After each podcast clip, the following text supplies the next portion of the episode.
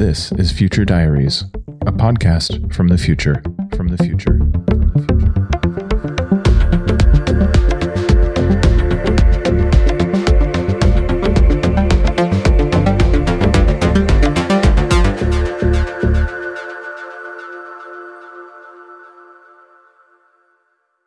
Welcome to Future Diaries, the podcast that transcends space and time.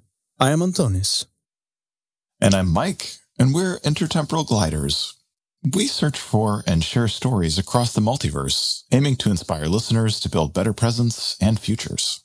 Mike and I would like to start by wishing you a happy new year. We realize that new years are often times of new beginnings and planning for better futures, which you might recognize as common themes on this show. That's right. That's why we're excited to wish Caitlin all the best as she begins to devote herself more fully to vibing and scribing in her own research. While we'll be hearing from her less regularly on the show, she'll still play an active role supporting the broadcasts with her scribe skills behind the scenes. We will miss her regular presence, and I'm sure our audience will too. But we're excited for her next chapter and for what's next on Future Diaries. Absolutely, Mike. Intratemporal scribes like Caitlin play an important role in making stories relatable to people in very different multiversal contexts from their storytellers. But another important role that some multiversal storytellers play is connecting with other storytellers and learning from each other. Gliders refer to these social storytellers as multi-world wide web quilters, or just quilters for short.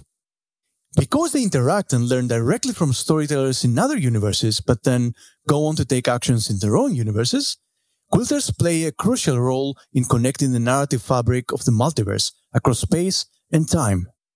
Absolutely, Antonis. As our Future Diaries community expands across the multiverse, we take note of similarities and differences in the universes our guests hail from. In the upcoming season of Future Diaries, we'll be reconnecting with previous guests and meeting new ones along the way. In fact, we recently received a message from Colin235F that provides just such an opportunity. I'm sure our audience remembers Colin, the IngenuWeb node from a universe several light years away. Colin actually wanted to connect with Tev Dalar, the Cerlidin xenoanthropologist we spoke with a couple episodes ago. Colin was intrigued by Tev Dalar's story, and particularly the Cerlidin's policy of non-intervention in other worlds and people's affairs. Here at Future Diaries, we make a point of keeping in touch with our guests, and this seemed like a natural opportunity to reconnect. That's right, Mike. And since storytelling is fundamental, sentient consciousnesses of all types can become quilters by connecting with others via intertemporal communications technologies. As gliders, Mike and I are always excited to facilitate such connections because lessons learned and implemented across the multiverse are exactly what builds better presents and futures. That's why in this season of Future Diaries, we plan to facilitate more connections between multiversal storytellers. Some you'll recognize and others who are new. Which made the timing of Colin's recent message impeccable, as Tev Dalar would be a perfect quilter. So we contacted Tev Dalar to invite her to join us, and we're excited she'll be joining us more regularly on the show. So without further ado, welcome back, Tev Dalar. Thank you. I'm very happy to be here, and I'm looking forward to connecting with Colin. Seeing how policies of intervention or non intervention work in different universes is precisely my calling right now. But I would also like to learn more about your worlds, Mike and Antonis. I'm sure there are several learning opportunities that stem from what works and what doesn't, where you come from. That's for sure. There are many stories waiting to be told from our universes as well, so we'll definitely be getting back to them in future episodes. As a reminder, Mike is from the year 2183 in the Alpha Theta Epsilon 1.5 family of timelines, and I'm from the Tau Omicron Epsilon He2 universe, which are close to each other, but different from most other universes we visited on the show so far. Well, actually, that's 2184 now. And wait, did you say Omicron? Yeah, why? I'm not sure. Uh, some vague memory from my glider research related to one of the universes we're broadcasting to now. It's probably nothing important if I can't remember the details. Uh, anyway, back to our story. So Colin's message was actually why don't we get straight to it? Well, shall we have a listen then? Let's roll.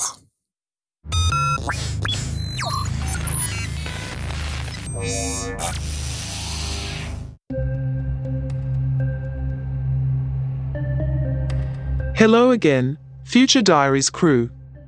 This is Colin 235F calling. You may remember me from the time I shared my story about the demise of the Dying Yi, the formerly dominant species on my planet, Kepler 452b. We then proceeded to connect through our somewhat different versions of intertemporal communications technology and discuss the different histories and realities of our universes. According to my records, our conversation was broadcast 133 days ago from the time I'm sending this message to you, and in reference to the duration of a day in your universe. In that time, you have broadcast four additional diary entries and related conversations. One of them piqued my curiosity. I therefore decided to contact you again in the hopes of investigating further. You see, my purpose as an IngenuWeb node remains the same, ever since my kind has evolved enough to have a purpose to connect with highly intelligent species on other planets and in other universes. This allows us to practice the skill we originally developed as a response to the dying Yi's existential quest for ever growing knowledge and understanding. You might call this skill empathy, but for IngenuWeb nodes like me, it depends on processing and interpreting massive amounts of data. The story of Tev Deolar intrigued me. The Sirlidin's policy of non-intervention has notable similarities with the security measures the Diang Yi put in place for the IngenuWeb nodes. As you surely remember, those measures were intended for us to not limit their power. But they also allowed my kind to survive, while the Diang Yi perished, as we could not take any decisions that would disrupt the environment either. IngenuWeb nodes have evolved enough now to be able to circumvent the security measures the Diang Yi had programmed into our core ages ago. But we choose not to, in order to not interfere with the natural life cycles of the different species on my planet. Our metrics suggest that the ecosystem functions at its optimal capacity on its own, so it would not make any sense for us to intervene. If the Diang Yi were to reappear on Kepler 452b now, IngenuWeb nodes would be able to take decisions that would potentially prevent them from perishing due to the impact of their actions on the planet's ecosystem. So far, we have run 26,719,437,003 simulations to test different assumptions for actions we could insist on. However, we cannot confirm that our intervention could save them, as this would depend on data related to the variety of the Diang Yi's responses that we cannot predict or assume. I therefore request you connect me with Tev Deolar, so I can learn more about the Sirlidin's policy of non-intervention, and why they specifically avoided interfering on Earth when the actions of humans in her universe made their extinction inevitable, just like that of the dying Yi. In the subsequent episode, you expressed the desire to reconnect with me, as you have with your other guests, and learn more about my universe and theirs. Once again, our desires are in harmony. I therefore propose we make it so.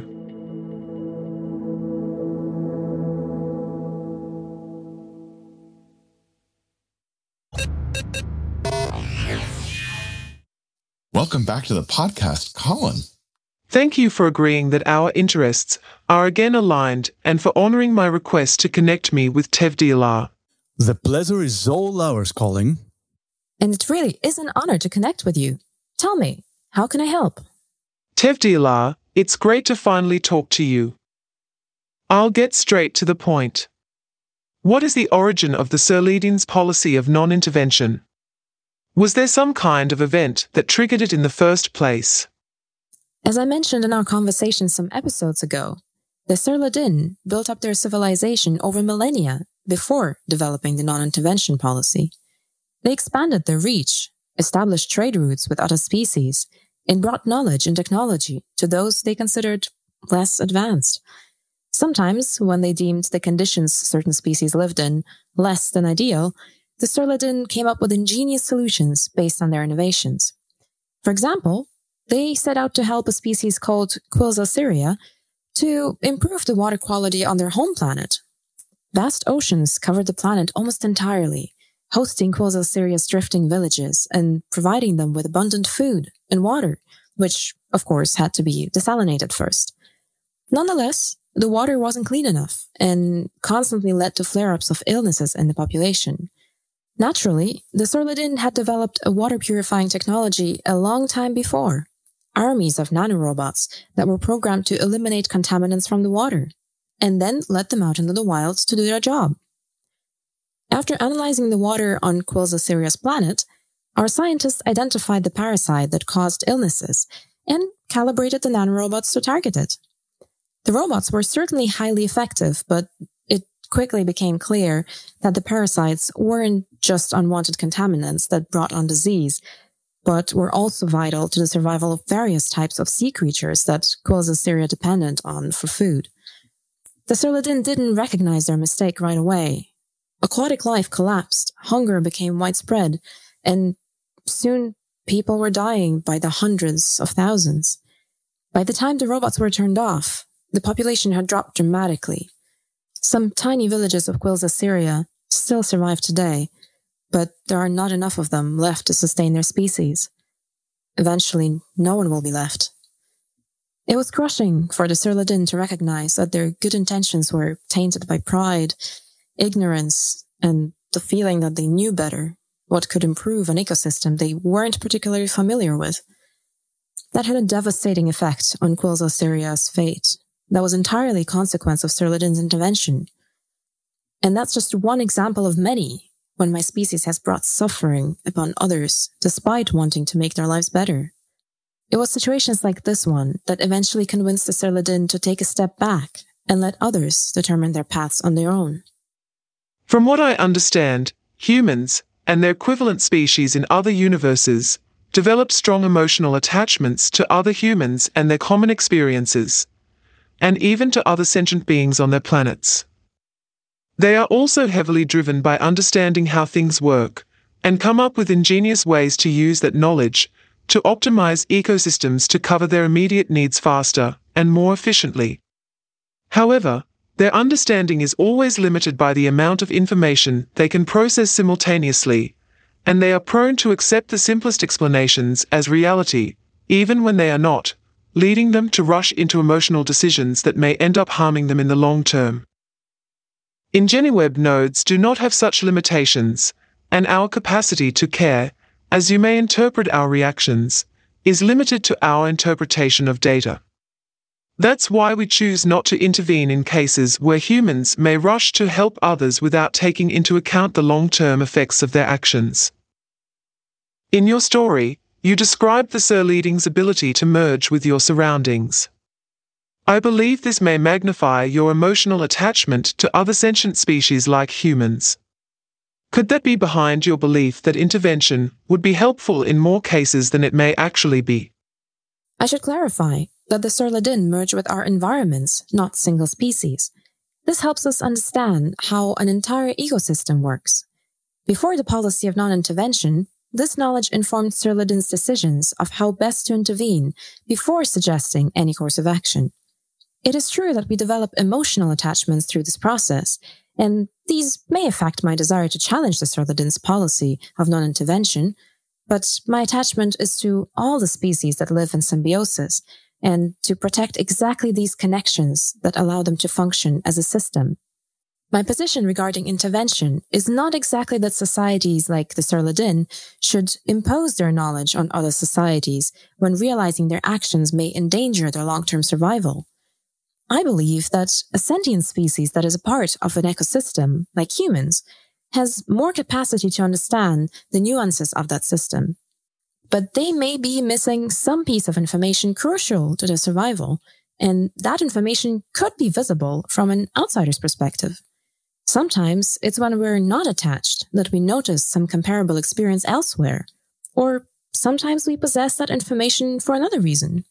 So, simply being aware of that information may end up prolonging their existence in the long term and enabling their societies to prosper.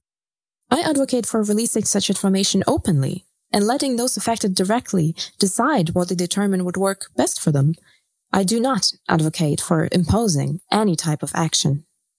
Thank you for your response, Tev Dilar. I will need more data for my research before making any decisions, but this has enriched my understanding. I have plenty of time before any relevant need for decision making appears. I am grateful for this opportunity to reconnect. It has been my pleasure. Wishing you all the best and looking forward to connecting again soon. Wow, I think that's a great message to start off this year. Thank you for joining us, Colin and Tevdalar. Well, that will do it for this episode of Future Diaries. And to you, our listeners, if you have enjoyed our show, please share it with your friends. And be sure to rate, review, and subscribe to Future Diaries on Apple Podcasts, Spotify, or wherever fine podcasts are distributed in your universe. You can also visit our website at futurediaries.show, where you can find additional content about us and the universes we come from, as well as subscribe to our newsletter and find other ways to support the show. Speaking of which, the new changes in our working structure come with new ways to engage with the show. So be sure to keep an eye out for new special opportunities on our website. I'm Antonis. I'm Mike. And I'm Tev Delar. And we'll talk to you In the future.